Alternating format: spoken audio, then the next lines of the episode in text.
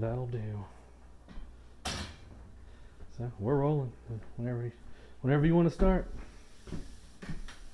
Mr. Joe Jacobson. This is, uh, this is your uh, college thesis, is that what we're doing? Yes, I need. Your I need. thesis? Yeah, I need your help.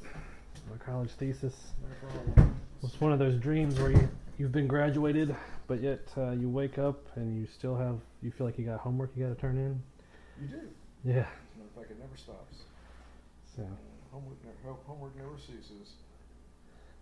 Ooh, So you call this meeting, what are we doing? just talking, man. Just having a conversation. About, You. about me? Yeah, about you. I want to know how you got into music. Um, yeah, I kind of fell into it really. How did you, how did you fall into it? Well, it kind of started when uh, my sister Susan was taking a piano lesson, and uh, uh, as a young boy, I don't know, she was probably she was four years older than me, so maybe she was nine and I was five, Mm-hmm. and she took a lesson, and then uh, I could hear it and just go in and play it. Of course, it wasn't anything complex and so forth and so on. But yeah, I mean, I actually uh, would spend hours, um, you know, when I got a little older, tooling with the little radio and, and pick up big band. Mm-hmm. Um, I always had big band in my head. Should have actually pursued music, but I didn't. That's Um, that's interesting because you're so good at it. So, how, why, why? Why didn't I? Yeah. Um, I, different teachers tried teaching me when I was young, and uh, my ear would take over too fast. So uh, discerning going north and south with notes Mm-hmm. versus east and west with a, with a piano, you know, I didn't care. Mm-hmm. And uh, most of the teachers at that time were, um, you know, older ladies, Mm-hmm. you know, who were used to teaching children, you know, the fundamentals and expecting the children to learn the lesson and come back in the next time. But I would play the lesson one time and then I wouldn't need the music anymore. Ah, I see. So I never progressed, you know, so my ear was always a, a good thing and a bad thing. It always, I struggled with it. Um, you know, in the, excuse me, in my teen years, didn't really play that much. I mean, I always was, my parents had a, um, a spinet, more or less, I guess was what you would call it. You know, a full-size upright is this, and a spinet's about this tall, uh, just because of the size of the, uh, uh, of the soundboard that's on it. And it was a Stecken Sons, I think was the name of it. Uh, really nice.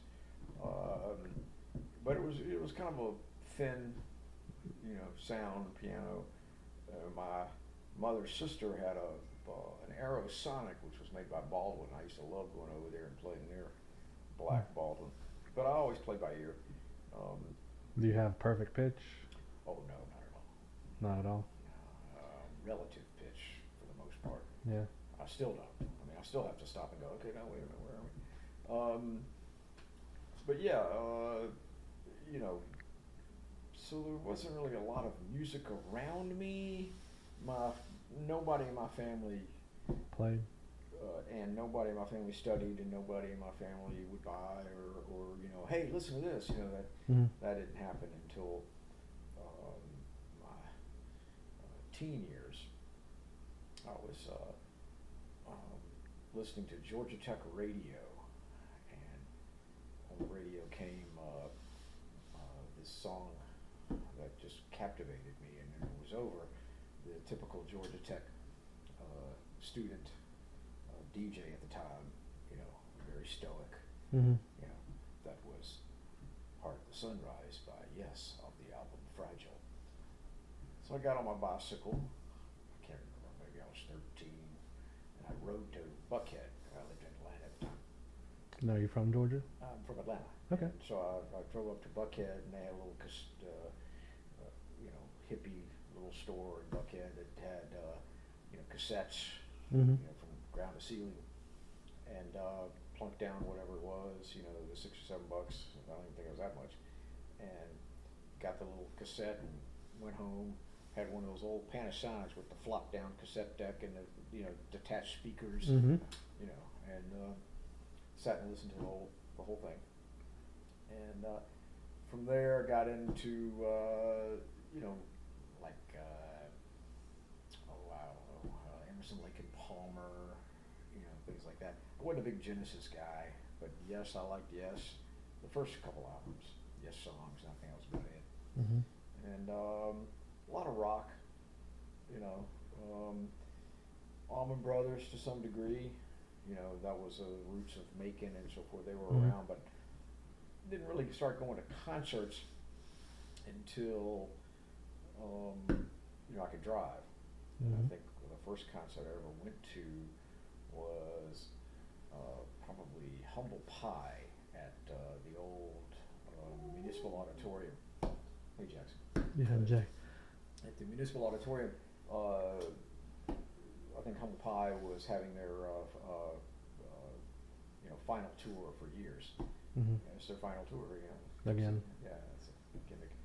Um, and then, so then uh, going to live music was the thing. You know, now Hmm. I wasn't old enough to go to bars, so you know when a when a concert came to town, we would plunk our you know six seven dollars, and it wasn't be more expensive than that, Mm-hmm. and you go see whatever you can go see. Um, I saw Yes in the Georgia Dome, the little basketball arena, which is still there. The Alexander Memorial Coliseum is what, what it's called. I don't know what it's called now.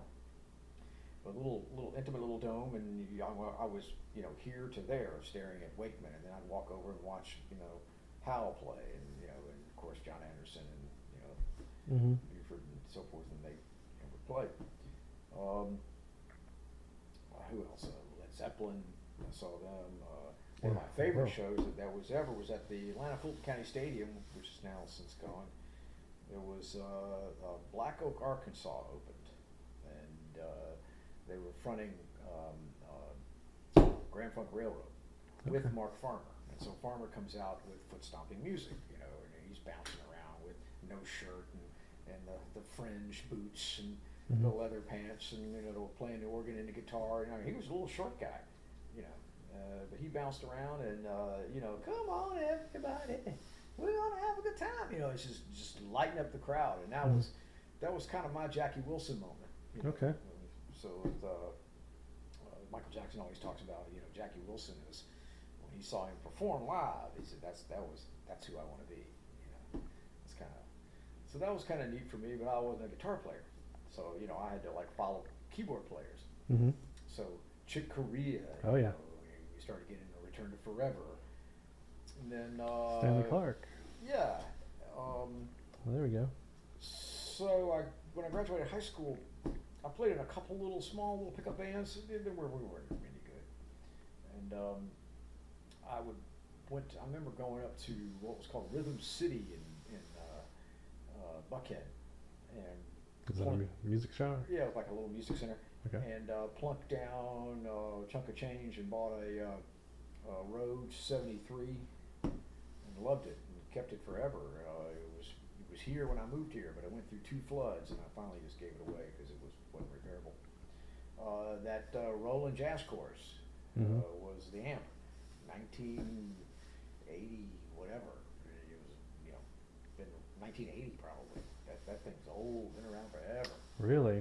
Now, how many times have you had to replace the speakers on it? Never. Never?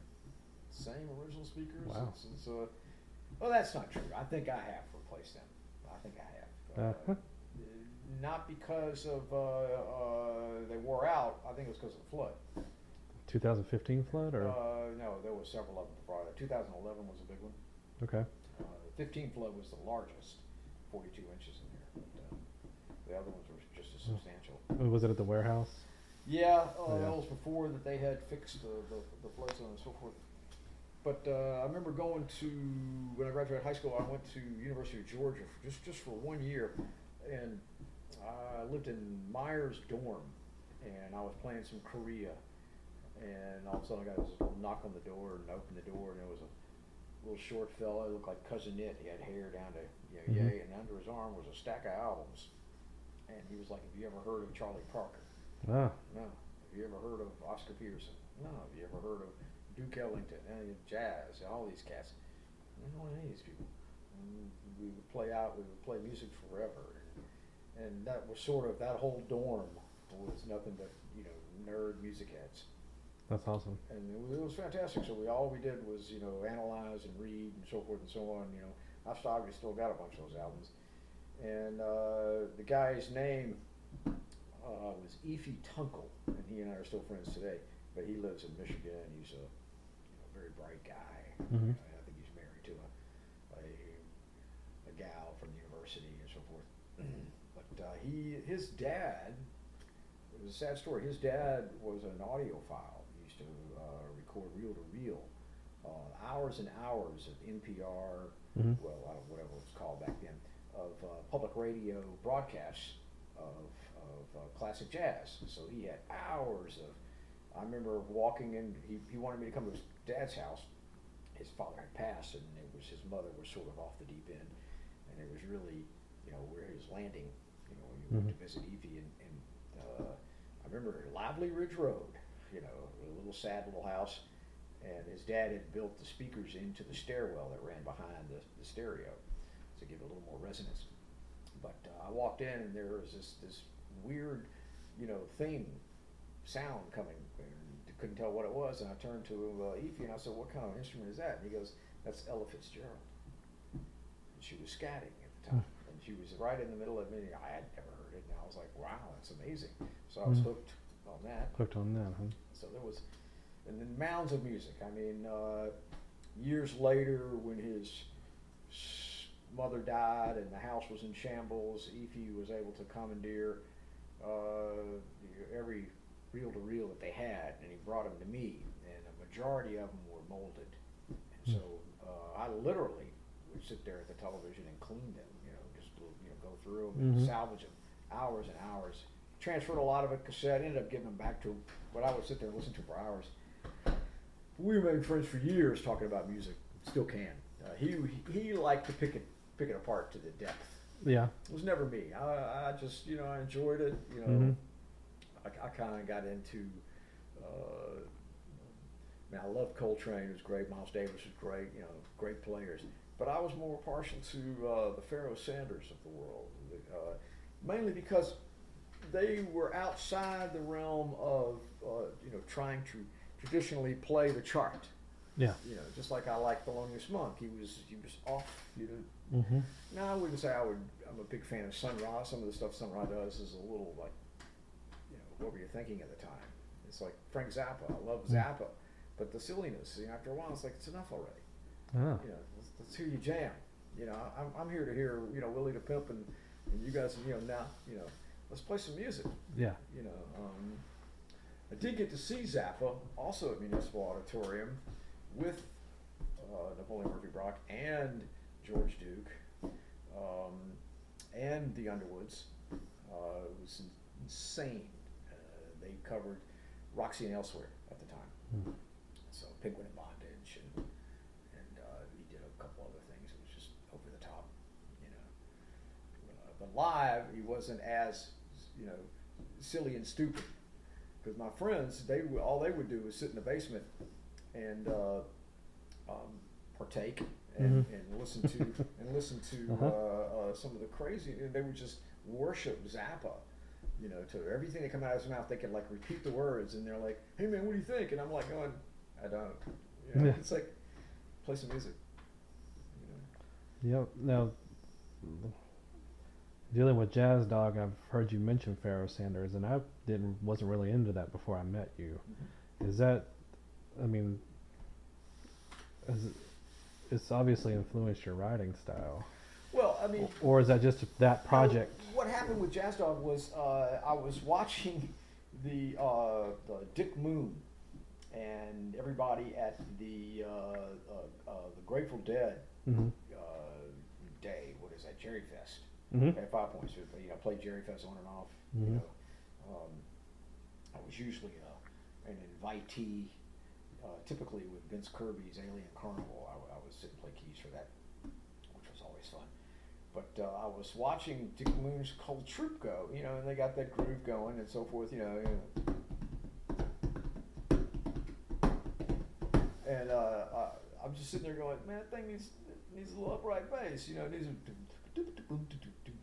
so that's kind of me. This is how he explains the parts, by the way. well, because that's what I'm hearing. I'm, I'm hearing Yeah. the I'm hearing the percussion com- components, and then I hear the upright bass Mhm. components. There is an album called uh, um, Live in Egypt, uh, Pharoah Sanders, and there's an, a a song in there called Healing Song.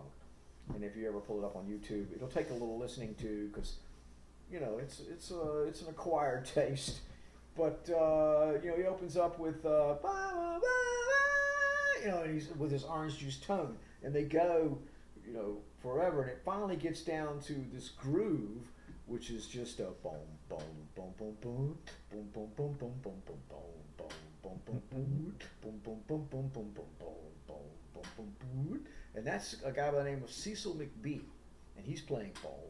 boom, boom, boom, boom, boom, boom, boom, boom. And then there's another upright bass player on top of it going, and that's Stanley Clarke. So Stanley Clarke and Cecil mm-hmm. McBee mm-hmm. are on this, doing this duet together, huh? And, and, of course, you wouldn't know it until you really pick up the album and you're reading it. You know, da, da, da, Stanley Clarke and Cecil. What? Yes, you know, two bass players. Two bass players, and they're covering this thing and they're killing it. You know, um, so to me, that was sort of like bass was Mhm. always a fundamental thing that sort of drives a lot of my music, a lot of things that I'm doing. Mhm. You know, there's always this percussive piece that I'm trying to, to you know, uh, uh, entice people to pay attention to, Mhm. and uh, uh, then a low end that, that sort of ties it together, and then all the other pieces just kind of float Float. o- float on top. Yep. So, um, you know, for instance, for uh, next Tuesday, um, we're literally going to start off with just, you know, a, a D minor. It's actually, uh, a, you're playing a D minor chord with a C major chord on top, so it's really a, a D minor 11 um, is really what you're playing. And that chord is just going to be a string hold, and, and the, and the um, percussion is just going to be doing Mhm. And I'm looking for the bass player, and then just which is at that point just come in with, and I'll show it to you later. Uh, just comes in with uh, uh, playing uh, just one little, you know, just kind of dancing around, just dancing around, and really, you know, just kind of real simple Mhm. dancing around. I don't want anybody else playing. Just just let that let that drone continue, and so forth and so on, and it builds. This is the This is what I'm trying to do. I'm trying to build it slowly. I don't want to just drop into playing chords. You know, Yeah. it's real simple. Just keep it. The idea is to create um, a vibe, an energy. Yep. That's, that's sort of where, as I play more, especially with these guys, it, it, it's Which I'm also one of the guys. the the the focus is to uh, uh, create energy. Yeah. I mean, that's what music is to me. It's not necessarily trying to get through the composition, Mhm. you know, or work out. You know, I mean, yeah, it's great to do particular competition compositions depending on uh, what the show is. Yeah. You know, I've done uh, shows where you where you it'd be great to have complex horn parts and so forth and so on. And there's plenty of bands that are. We were laughing at it the other day that every touring band today, you know, has the uh, uh, the drummer, the percussionist, the bass player, the, you know, the guitar player, the keyboards, and the three horns. Mhm. They all have a bari sax guy. They always all have a trumpet. And they all have a trombone. You know, so every touring touring band, you name one, they're out there. You know, all the jam bands that are out there, they're all the same. You know, which is great. Your Trey band is is everybody's trying to be Trey band. You know, he's the leader. That's Anastasio. Uh, Trey Anastasio. Yep. And of course, they are they're more or less mimicking you know what they were listening to back in the day, Tower of Power Mhm. you know, and who's mimicking who they were listening to back in the day. You know, Mhm. uh, Count Basie, Duke Ellington. You know, those are those were the base, those were the Grateful Dead's, you know, of the 30s. You know, in the 40s. That's that's those were the guys. You know, um, if you go back to the 20s and you look how uh, musicians, if you ever read books like uh, Jay McShann and, or of course Parker was uh, kind of an anomaly, but uh, Armstrong, Mhm. um, uh, any of those guys. Uh, is, mostly in the uh, complete. There's a completely different separation between what the white cats were doing and what the black cats were doing Mm-hmm. um, you know, for obvious reasons. And then they blended over time. There were players like Charlie Christian who sort of, he and Benny Goodman started to create uh, sort of the crossovers and so forth. And that's what you really learn by listening and reading and so forth and so on. Mhm. Kind of gives you a little flavor. And of course, if you were living in those eras and you were able to get to Kansas City or you were able to get to Chicago or of course New York, you know, you were able to experience, you know, those things that you wouldn't find living in the South Mhm. or Texas, you know, or Florida or whatever. You know, you would have to be up in the musicians could live. They, they weren't run out. Mhm. You know, Cali probably had quite a few. You know, the California scene, but uh, the jazz scene in itself was Kansas City, Chicago, New York. Uh, All along the Mississippi, right? well, more or less in the north, and you know that's Mm. the Great Lakes and so forth, and, and the. Ohio River. But yeah, but, um, so you know that's kind of where. Uh, I mean, I, I I see where all these, you know, horns and bands and so forth Mhm. and so on, and I've played a lot of Phish bands, you know, Mhm. and I've played in a lot of Allman Brother cover bands, and and uh, you know, it's it, it's to to get my music on the table. Mhm. You know, I had to stop for a minute and just say, okay, here's a lot of so-called um, ideas. Mhm. Okay, but to organize them, you know, uh, uh, how would I do it? You know, so when you got hold of one of these uh, workstations, these keyboards that allow you to, to layer, Mhm. you know, that was, uh, you know, that was that just made it sim- simple for me.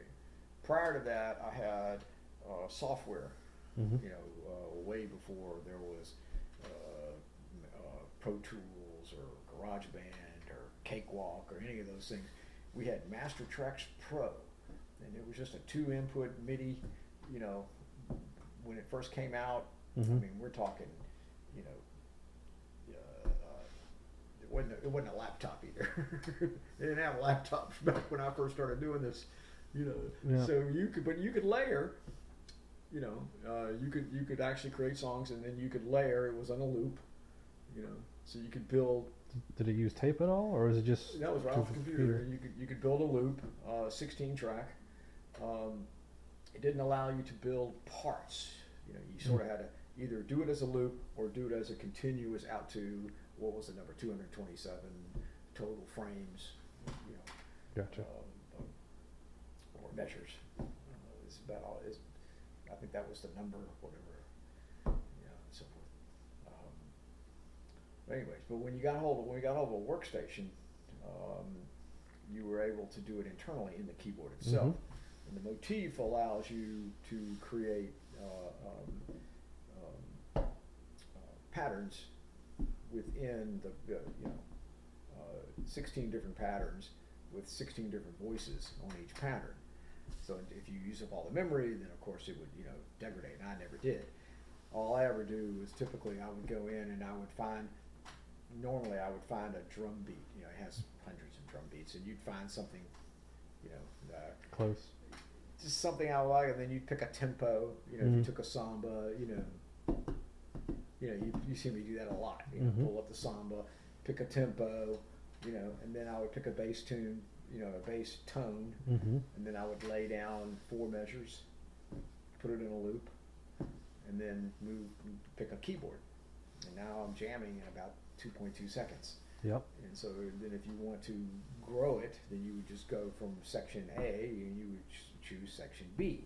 And you could then go and take over from A to B Mhm. and then add to it and keep going you know, as far as you want. And then if you like what you did, you could go into what's called song mode and you could actually chain these parts any way you wanted to do it. And I never did that because it was really just for me to, you know, uh, more or less jam on. Mhm. And then if I would invite friends over, hey, you want to jam on this? You know, that's kind of how that all started. And so I, I, you know, you save them to a little flash drive, and I probably got six or seven of those around. and there's probably a hundred tunes, of which of those hundred, I can't remember them.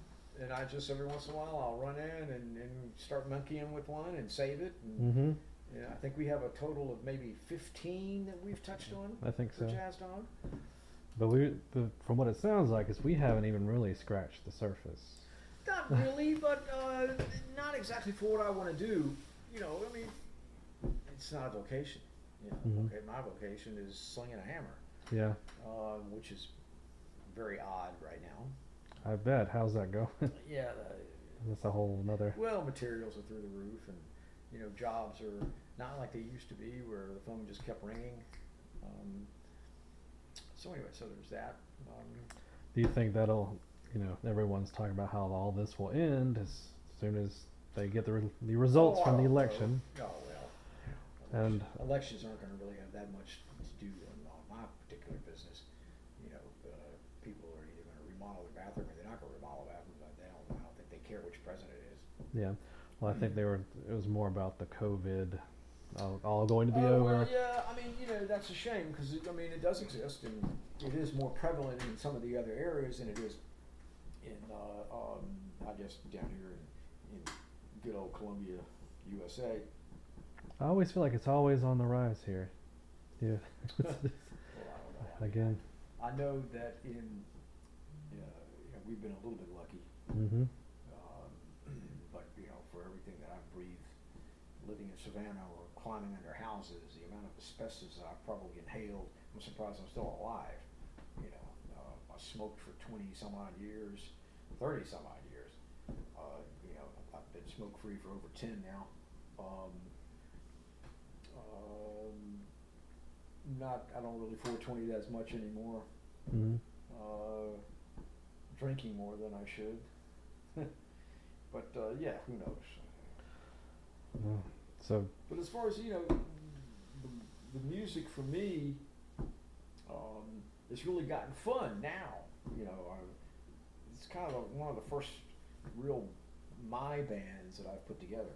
Now I've tried this music with other players. Mhm. Um, I think there was a, an upright guy, I can't remember his name, who came in and we played and toyed around, but he was too pro. You know, he, that's what he did for a living.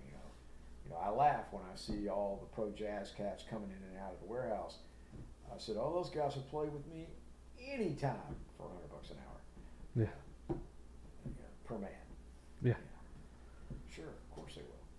You know, um, but uh, you know, I, I'm not itching to go run into the studio and lay down my tracks by and hire uh, a Reggie Sullivan or a Jonathan Lovett or you know or even a Nick Brewer you Mhm. know, for that matter. You know, and Nick, actually used to laugh every time I would play Miles. You know, he was like, "You playing that damn song again?" You know. yes. Well, eh, you know, I don't have the skill set. You know, that's my joke with those guys. Is every time I see them play, I want to go home and cry because their skill set is so large. You know, Mhm. and the things that they can do, they see way beyond anything I'll ever see. You know, but that's all right. I enjoy it. So. Yeah. Well, those they're all nice, at least. Yeah, So that's, that's right. So that's it. That's kind of what what Jazz Dog is. It's it's just sort of an, an energy experience.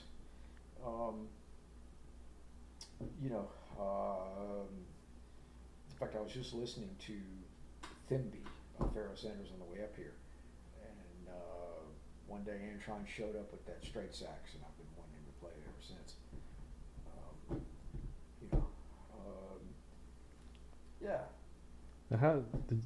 I mean, obviously you've m- met everybody in Jazz Dog before they were in Jazz Dog. Like, how did you meet Antron? Like, in CA two, like, Let's see. Uh, that was just uh, asking. Um, I don't know if it was Mark Rapp or somebody. I just say I need a sax player. Who do you suggest? And uh, um, I think the- he was playing in their big their big band, mm, mhm. and uh, so he said, you know, hit up Antron. So I, you know, hi, my name is, and uh, he came and, and played and enjoyed it. Uh, but the first gig he couldn't do, so we uh, he brought in uh, Willie Driffin, Mhm. and Willie had fun, and he played, and then we had uh, originally we had Uri, Yep. Oh, and guitar. Uri was originally the fit.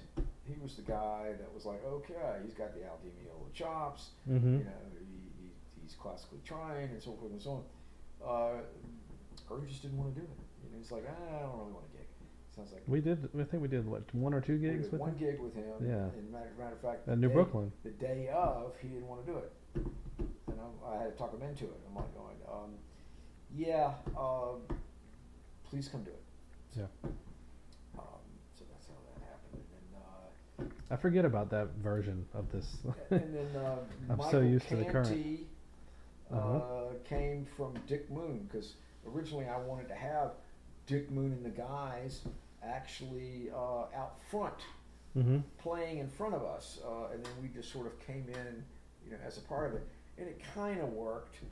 Um, but out of that collective of four or five of the djembe guys, you know, Michael Canty Mm. appeared, and you know, the first time we saw I saw Michael play, and I'm like, going, okay, we just need him. Yep. He's got the right vibe. So he's real sweet, and then Mhm. Michael's a good player, got a new baby, and he's just a nice kid. Uh, does CAD work. I mean, you know. And Jackson, I've known for a while uh, through several different projects, Mm-hmm. and the whole crowd, the whole uh, crowd of people that we kind of shared. So he and I were always friends, and I leaned on him. Hey, percussionist, come play. In fact, I just talked to him the other day. I said, I, I want, I want a whole big giant rig, uh, even if you don't play it, just for show. You know, he's like, oh, I'm going to bring this and I'm going to bring that. Yeah. Is he coming? Oh, yeah, Tuesday. Yeah. The one I can't corrals is CA2. Um, I have. There was a, uh, um, a a little small mini backyard festival that uh, the guys that run the Marionette Theater, mm-hmm. Keep Fest, John Scotland and his wife Carrie put on. And one year I remember this guy on flute who was just phenomenal. And I said, "Who is that?" "That's CA2. Oh yeah, that guy. So I mean, I was literally. It took me, uh, oh, probably, you know, a while going through Facebook. What was his name? What was his name? I couldn't remember.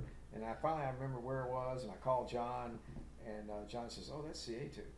I'm in Wasu." I'm like, him.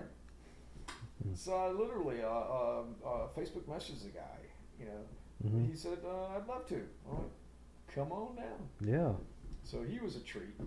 And he's fun. He's he is. He's a sweet guy, and, and if you if you hang out with him downtown, everybody knows him. You know, if you're on Main Street, everybody wants to hang out with CA2. I mean, he's just, just I mean, he's- gravity. Yeah. I mean, his depth of. I mean, yeah. He has a deep soul. Yeah. They And, just uh, he's an artist. Uh, through and through, and then, like that to me, that was the amazing thing because you know I didn't know him before being in Jazz Dog, but I was like blown away that he's like you know, oh yeah, flute's like something I enjoy doing, but I'm an artist really, and like a real artist, like painting and you know, and an art teacher, and I was just kind of blown away because most people that play that well only do that thing, you know. He loves it. He, uh, Yeah. He, he kind of has his own little spiritual thing going. Um, Baku or Bakaku, or uh, I forgot the name of it, but it's an enlightenment thing, and it works for him, and Mhm. it's kind of cool. Uh, you can see it in, in his spirit and his. He definitely brings it to the stage. Absolutely. So So, and then James, um, I've known James Urban for a long time. Um, hmm Yeah. I actually did an interview with James uh, a couple weeks ago. James, who uh, uh, you know, obviously is an attorney and uh, a seasoned guitar player, been playing for years. Comes from a musical family; they all play. Uh, Does his brother play? His sister is uh, um, got several albums out. Lives in Texas. Uh, Flora May, and then uh, of course Dewey plays uh, harmonica. Very talented. And we've done a bunch of shows together. They're a lot of fun. Those two are a trip. Uh, night and day. You know, hmm they are. They are. They are definitely uh, frickin' frack. They're twins, by the way. They are. Yes. Uh, they are twins. Uh, James is the oldest by what, a minute and a half or whatever it was, two Yeah. minutes. I don't know, but uh, they're they're good kids. They really are. Um, those are those are my brothers. Uh, so yeah. So uh, I, I said, James, come hit Jazz Dog. Because first of all, James had always been coming down and playing those tunes. Mm-hmm. You know, I would, you know, hey, let's jam, no problem. Click. You know, Yeah. We'd, be- we'd go for hours. Um, so I mean, literally, we did the same, you know, loop for 20 minutes. You know, and both of us looking down, and eventually look up, and I would just go, "Okay, that's enough. Stop." Yeah, Yeah, that's cool. yeah. We've been doing it. We we did it last night. Oh, really? Yeah, we were working on some stuff, and I said, "Hey, let's try this one out." And, this, and then that's when I, on the cuff, said, "Well, what happened was two nights ago, I was at home, and I had put the stick in, and I was working the flash drive, and I was uh, working through redoing uh, uh, um, "Come On Up," Mm-hmm. and I was like, uh, rather than being B flat, I'm just going to move "Come On Up" to that D minor. Yeah. Uh, so uh, yeah, so I, I did that and I wrote it and I had it perfect and I went to save it and I and instead of flipping over to load to save, it was on load Oh no. and I went dun, dun, dun, no no and I and I loaded the the program back up. I lost everything that I had. And so last night Oh. last night I'm like going, all right, let me see if I can remember what I did, and I didn't. And so about uh, two this afternoon, uh, I had a lull before I before my four, Mm-hmm. and uh, I, I said, all right, I'll build it this way, and I did, and it works. Okay. So uh, we'll see what happens. We'll get close. It doesn't really matter, Mm-hmm. you know. How'd you meet uh, John? John came from uh, Jackson. Uh, Okay. Jackson knew Stokes. Uh, either they worked together or something like that. So Stokes originally it wasn't John. Originally it was uh, uh, Clyde Frazier, Mm-hmm. and um, uh, before Clyde, it was supposed to have been Roderick. Yep. And I think I Roderick- remember Roderick had committed to doing it. one rehearsal with him And actually. Roderick, Yep. uh, uh, as sweet as he can be, he's just very busy, and so is Clyde. And uh, you know, Clyde's Clyde's a busy player, and um, you know, John, you know, kind of fit. Mhm. I like to push him a little bit. Yeah, yeah. Come on, man, let's go, let's go. You know, so that's kind of what I was looking for. I was looking for. I'm not necessarily trying to be a Latin band, even though there's a lot of Latin There's a influence. lot, yeah. A lot of Latin influence Yeah. in what I'm doing, and kind of that's sort of uh, by default, really, because a lot of the grooves, Mm-hmm. you know, the simple grooves uh, in the motif, you know, the, the percussion grooves that are that are pre-built in the motif, you know, the the uh, they're the smoothest. They're not necessarily the actual groove I would like, Yeah. but the the the, the tone of, of of the selection of how they build that is is not so in your face. It's a little bit more of just like a click track. Mm-hmm. So this kind of like gives you the feel, not necessarily I want to play that. Yeah, yeah. You know, and everybody always interprets. This is what I've been trying to express to Jazz Dog. Is that these are just canvases. This is I'm not trying to get you to play exactly that. You know, even like like when I When he says jazz dog, he's really just talking about me right now. No. Because I'm like, that's No. what is that doing? What is that doing? What's no, going no, no, on? no. Same thing with Antron. When I showed Antron to play that lick, you know, uh, uh, play here, here, try this lick. Mm-hmm. You know, then they just stayed on that. They stay on that lick for hours. Yeah. So it's like, no, that's not what I'm looking for. You know, I worked with James last night. He says, no, I'm not looking for you to to play chords. I'm looking for you to be uh, uh, sort of in that key structure. Mm-hmm. Okay, but simplify. Simplify Yep. before you get busy. I think I just spend most of my time just watching you, just going, where are we going? Well, Where are we that's going? true. Yeah. Where we well, that's that's why I built it into parts because it makes it easier to keep track of, especially a lot of these songs. If you take Kalimba, for instance, Mhm. you know, uh, you know, it's just A minor, F, and then to, you know Mhm. to the D minor. Uh, but originally, Kalimba was was just supposed to be, um, you know, uh, bum, bum, dun, dun, beep, dun, bum, dun, bum, dun, you know, with the with the Kalimba sound, you know, Mhm. um, and then, uh, but it could be any groove. Mhm. Um, the point was, it was supposed to be kalimba for uh, eight to sixteen measures in the A minor, and then you would drop to the F for just you know for maybe four, and then build back to the A minor, just sitting on the A minor for a while, Mm-hmm. and then eventually when it breathes and people have a chance to kind of play on the A minor, then you drop it to the F again, and then the, just for just a short while, then you go back to the A minor, and then once it starts to really build, and you're F, and then people are anticipating you go back to the A minor, D minor.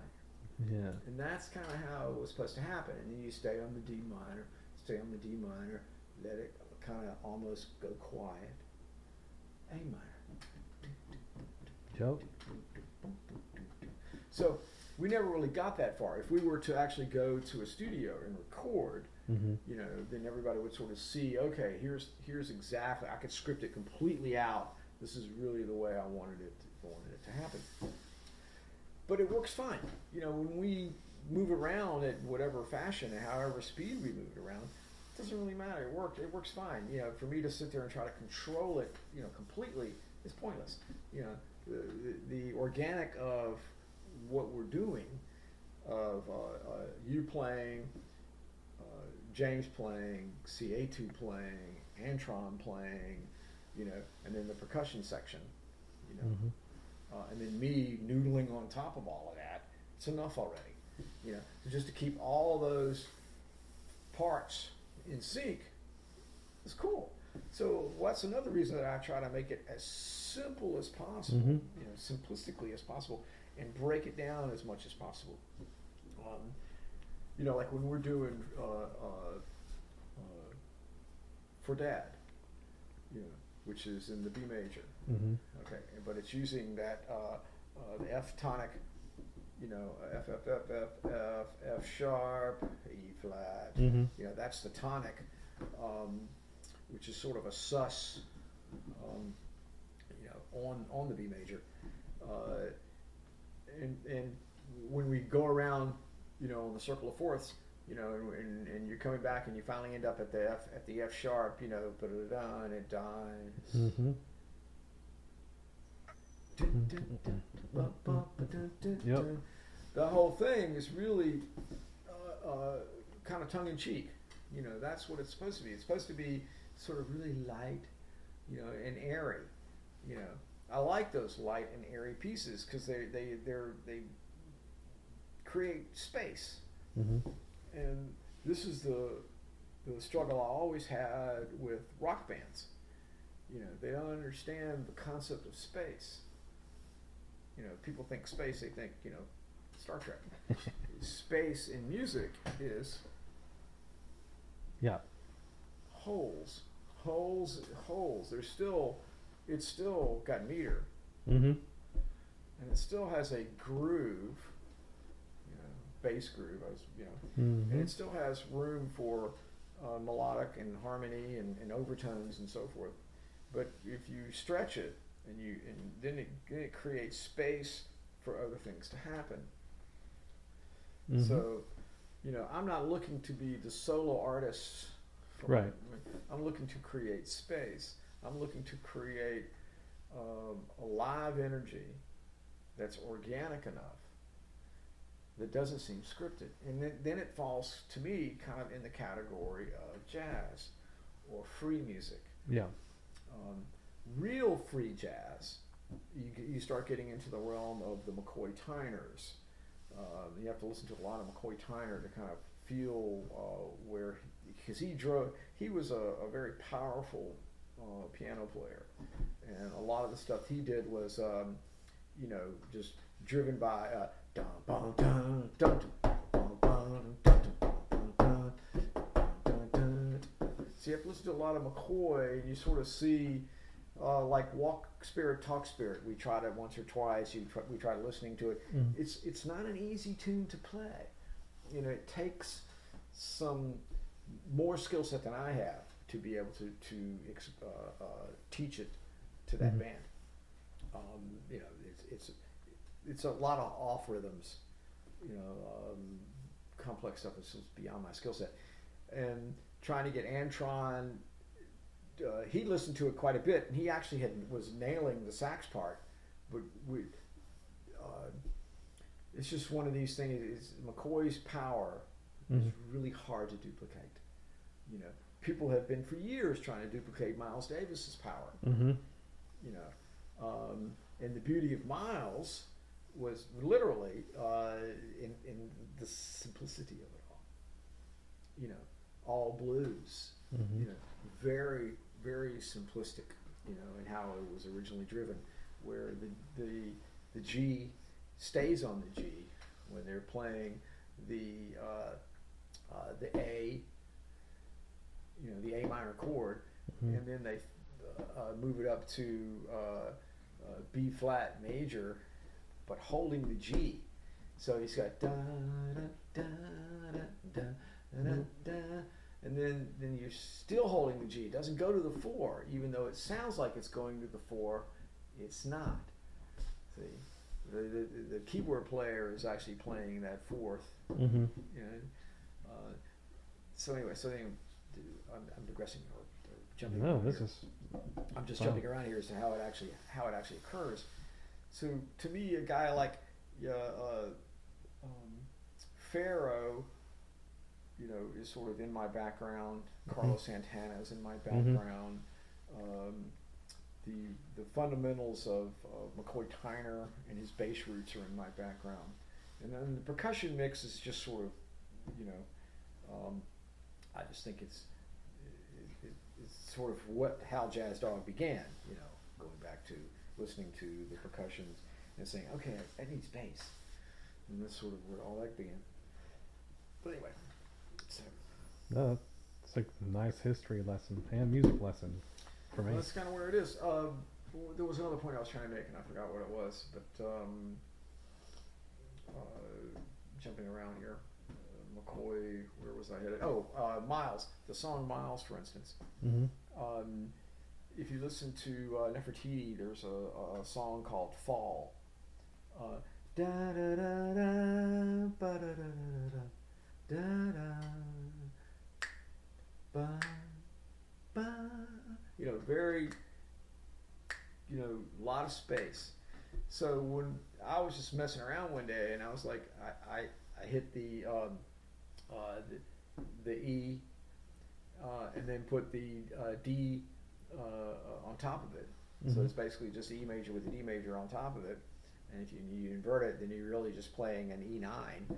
So that's that's kind of what that was. It was it was E, and then you're playing the G with the F over the G, Mhm. and then you then you, you step it up uh, uh, uh, two whole steps uh, to the B flat with the A flat over the B flat, and then two whole steps again, and you're playing now the uh, uh, the B over the C sharp, and then it repeats, then it goes back. So that's sort of how. And Miles's groove was originally supposed to be uh, uh, 16, not eight.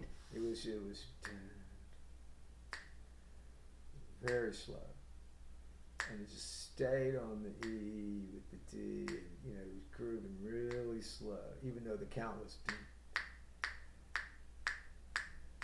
It, it was really slow, and then when you then you went to the G, and then uh, and then eventually it got to the B flat, and eventually it got to the C sharp, Sharp, yeah. and then back to the E.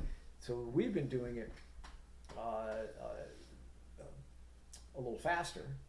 I would it say it's, works. it's yeah, it seems to be yeah, much faster. uh, it's much faster. Yeah.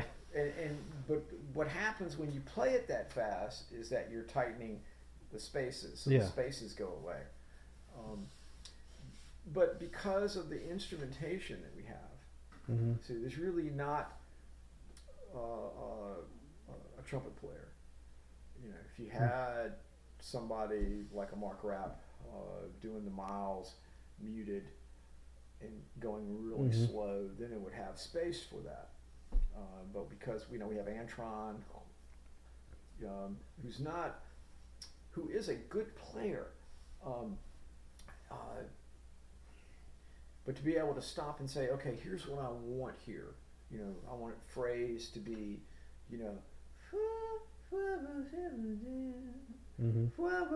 that's not really a style. His style is more of I read the chart, I see the chart, I can improvise from that chart, Mm-hmm. you know, which is cool and it works. Um, so you have to I have to think about that, you know, when we're working. CA2, CA2 is an improv.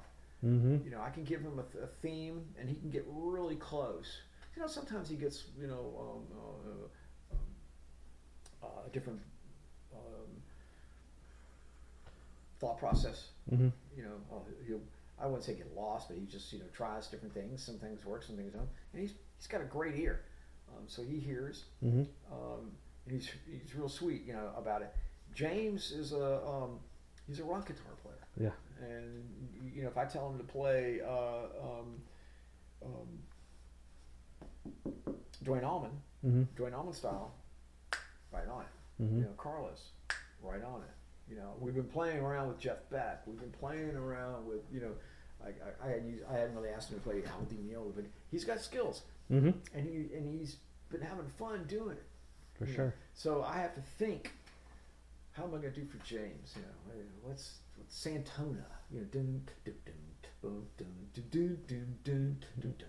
And so I'm trying to get that. I'm trying to write that for James. So he's, you know, he, he he's he's playing eighths over it. You know, Mm. sixteens. You know, so he can,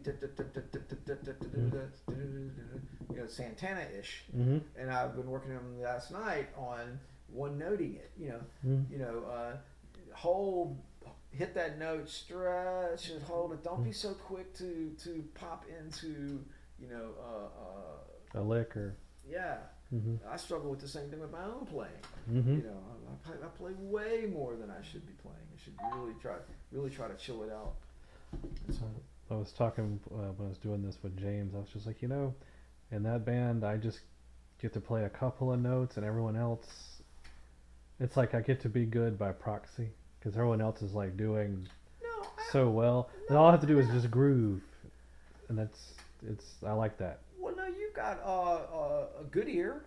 Um, Oh, well, thank you. and you absolutely know where you are. If I tell you to play an A minor, or if Mhm. I tell you to play, you know, whatever, you're there. You know what it is.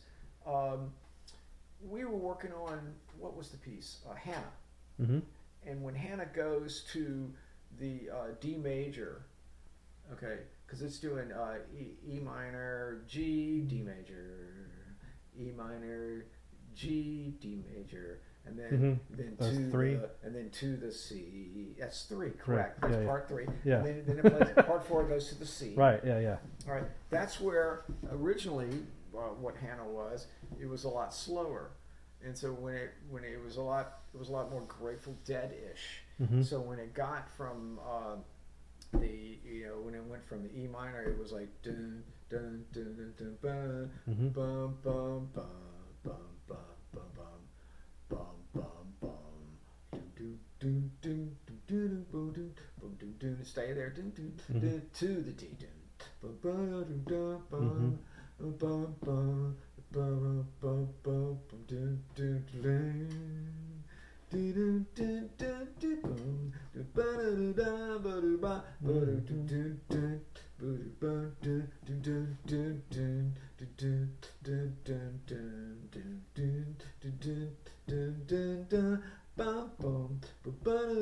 that's what that groove was. Mm. So I was because I was trying to create space for the guitar player. Mm-hmm. Uh, so because that could be a, a huge, you know, uh, uh, you know, sixty-four measure part for James to to then stretch out on. Mm-hmm. And then when when James exhausts it, dun, dun, dun, then we go back to part two, which Mm. is you know into the F sharp minor, Mm. dun, dun, dun, dun, bum, bum, bum, bum, bum, and then it's uh, it's just tension. It could be me, it could be anything. It's just, typically it was just tension. Uh, it's probably better off for me to play on that and nobody else. And uh, uh, to tension done, and then what we never do was go A transition A. Mm-hmm. Dun, dun, dun, dun. See, um, I have to bring a keyboard over to show you because the original, the original groove for uh, Hannah was uh, B minor, F sharp, B minor, F sharp, B minor, F Mhm. sharp, G, G, A, A, B minor. So, Mm-hmm. d- so, so the original groove was, and we don't play it like this anymore. But the original groove was, uh, uh,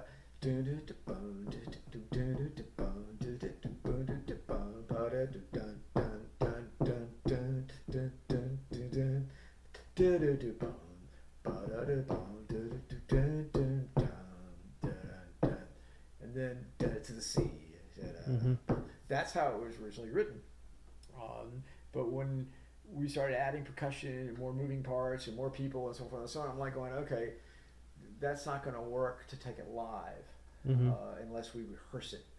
So to not have to rehearse it, it's just much easier just to do it this way. Mhm. Yeah, so let's just play on the B minor and call that part one. Yeah. And part two was F sharp. Two, you know, and so on and so on. That's why I'm like I know all the parts, but I still have to like watch. It's like okay. But that's all right. Uh, yeah, because what happens when we're playing it, playing it live is I'll, I I tend to rush it, uh, mainly because I feel like sometimes I feel it getting off, uh, uh, like it's going down the track and getting ready to go around a curve, and it's Mhm. like okay, that's too fast. We're gonna, you know, so I'll, I'll, I'll pull it back. Know, Mhm. know, put it on the one. Yeah. Um, He uses these signals too, by the way. well, I don't have a guitar. I can't go like this. It's like a base watching a um on a coat, you know, baseball coach. Yeah, exactly. right, right, right. Uh, it's- it's- it's- I could be Nadal, you know. Whatever whatever gets the point across, because I'm Right. like, you know, Yeah. what's he doing? Well, no, I mean it's really it's just you and me. We're Yeah, the, it we're, really- the only, we're the only ones driving the ship. Yeah, Um, I would agree. yeah. So, um, you know, But it's great because you just get yeah, to it doesn't always have to be the line either. It can just be the note. Uh, um, what's some of the other ones that we do? Um, well, Lasato has changed four, five, six, seven times. Just calm up and yeah, come. Um, hold on. no problem. on up and come up. Uh, what's the name of the band? Just dog. Uh, so cool. So so so so cool. Uh, in D minor. Did you just ask what the name of your own band was? yeah, I know, right? Yeah. No, I was just kidding. Because uh, I had the whole list Yeah. of all my uh, clients. Mm-hmm. So I, okay, which which client am I looking for? Um, so so cool was a, was a D minor groove, Mm-hmm. and it was really just supposed to be boom boom boom boom doom doom boom boom doom doom doom boom boom doom doom doom boom boom doom doom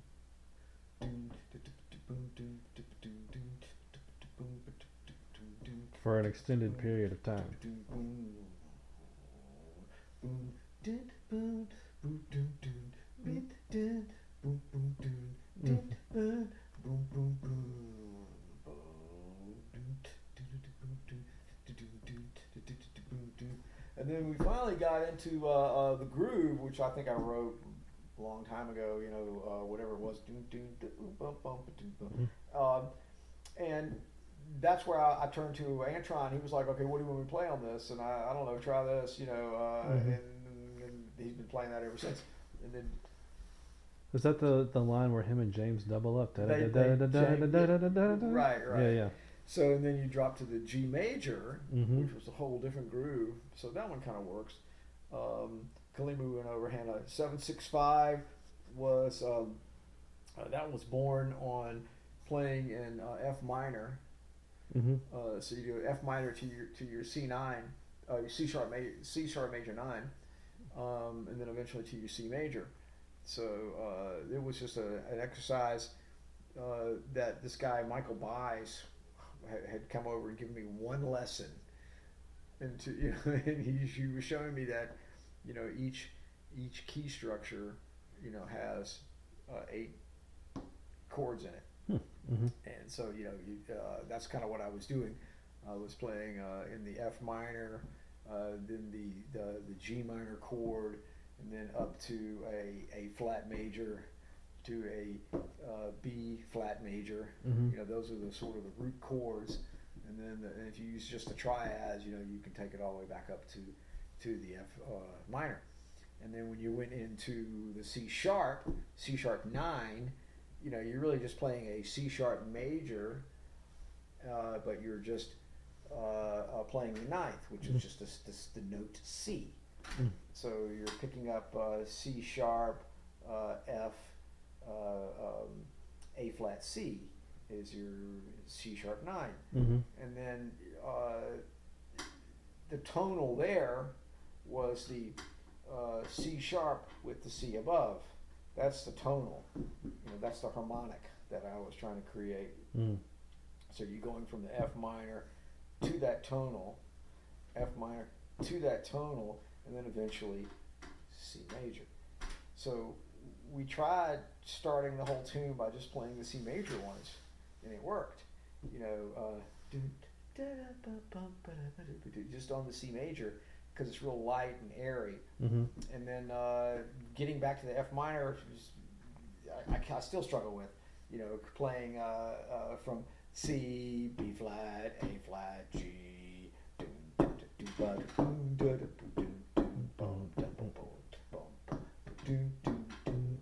Yeah. Boom, boom. C sharp, C sharp, C sharp. Boom, But everybody plays straight through. So there's no pauses. See, all the pauses and stuff you'd have to learn by touring. Yeah. We're playing a lot. Oh, a lot. Yeah. Every night. You know, uh, that's the best way to create a band. Yeah. Get in mom's station wagon and head up the East Coast. I would. Yeah. You I agree. That's. Oh, I was talking uh, with some other people. Was the idea of having a band? I like the idea of, of a band versus like having a bunch of people come in and out and come in and out. It's, you know, it's like you just play with the same people and you get to learn like those people and their band language and Well, you do. The, the energy it doesn't really matter what you play if the energy's there. If Yeah. the, the people are communicating, then the communication, you know, gets shared. Um, you know, the, the problem with Jazz Dog, you know, is that after a while, you know, the music gets kind of repetitive. It sort of, they, they all start to sound alike. Um, so, so, um, they all start to sound alike. Um, so yeah, and that may be due to the fact that you know we should play more. well, you can't. Yes, sir. So, if you've made it this far to the end of the video, uh, Joe had to leave after that phone call, and so we've I've decided to go ahead and put it out, but we're going to come back and do another one later. Um, so,